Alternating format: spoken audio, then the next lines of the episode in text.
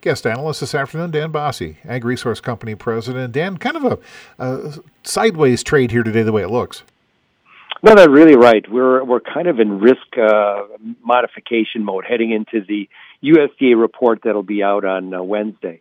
That February report usually doesn't have a lot of fanfare or fireworks, but nonetheless, traders are adjusting risk. And we did have a dollar that was sharply higher and uh, some rain promise for Argentina this upcoming weekend. So those are the two fundamentals that pressured us early, but we did see the corn and wheat market kind of coming back late. Sure.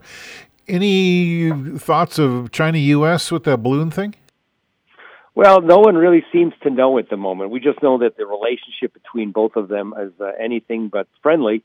And so, as we think about what China is going to be doing with their demand with Brazilian soybeans roughly 80 cents a bushel cheaper for April, May, we imagine they'll be producing, uh, you know, securing much of their uh, needs from South America for months to come. But like I said, we'll see how it all fans out. But at the moment, uh, it's still adversarial between both nations. Right, right. Okay. And then how the livestock market do?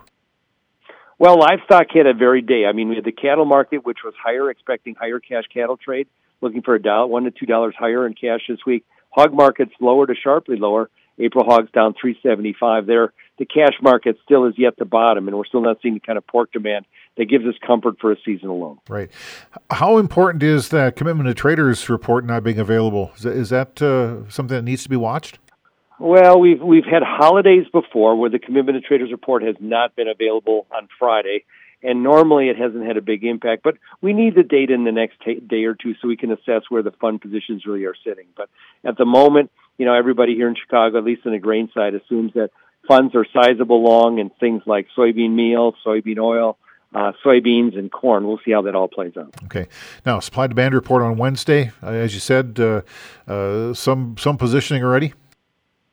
No, people are positioning, and it's really not so much about the U.S. supply demand balance, but what is the USDA going to do with Argentina? Argentine crop sizes heading in uh, heading into the next uh, report. So, you know, as you think about it, uh, Argentina did not have the kind of weather that they would have liked. So, we're looking for some adjustments to the downside. One to two million tons in corn, maybe two to three million tons in beans. That seems to be the average estimate here uh, for that report. Okay. We also got a StatsCan report out too, right?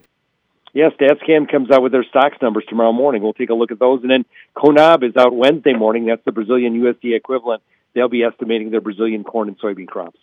Anything else we need to be aware of? I think that's it. We got a lot of reports coming out this week. Uh, we'll see. Let's get through them. And I do believe it's the uh, U.S. dollar and whether or not we pull any new fund money back into markets to see whether we can rally into late week. Ag Resource Company President Dan Basse.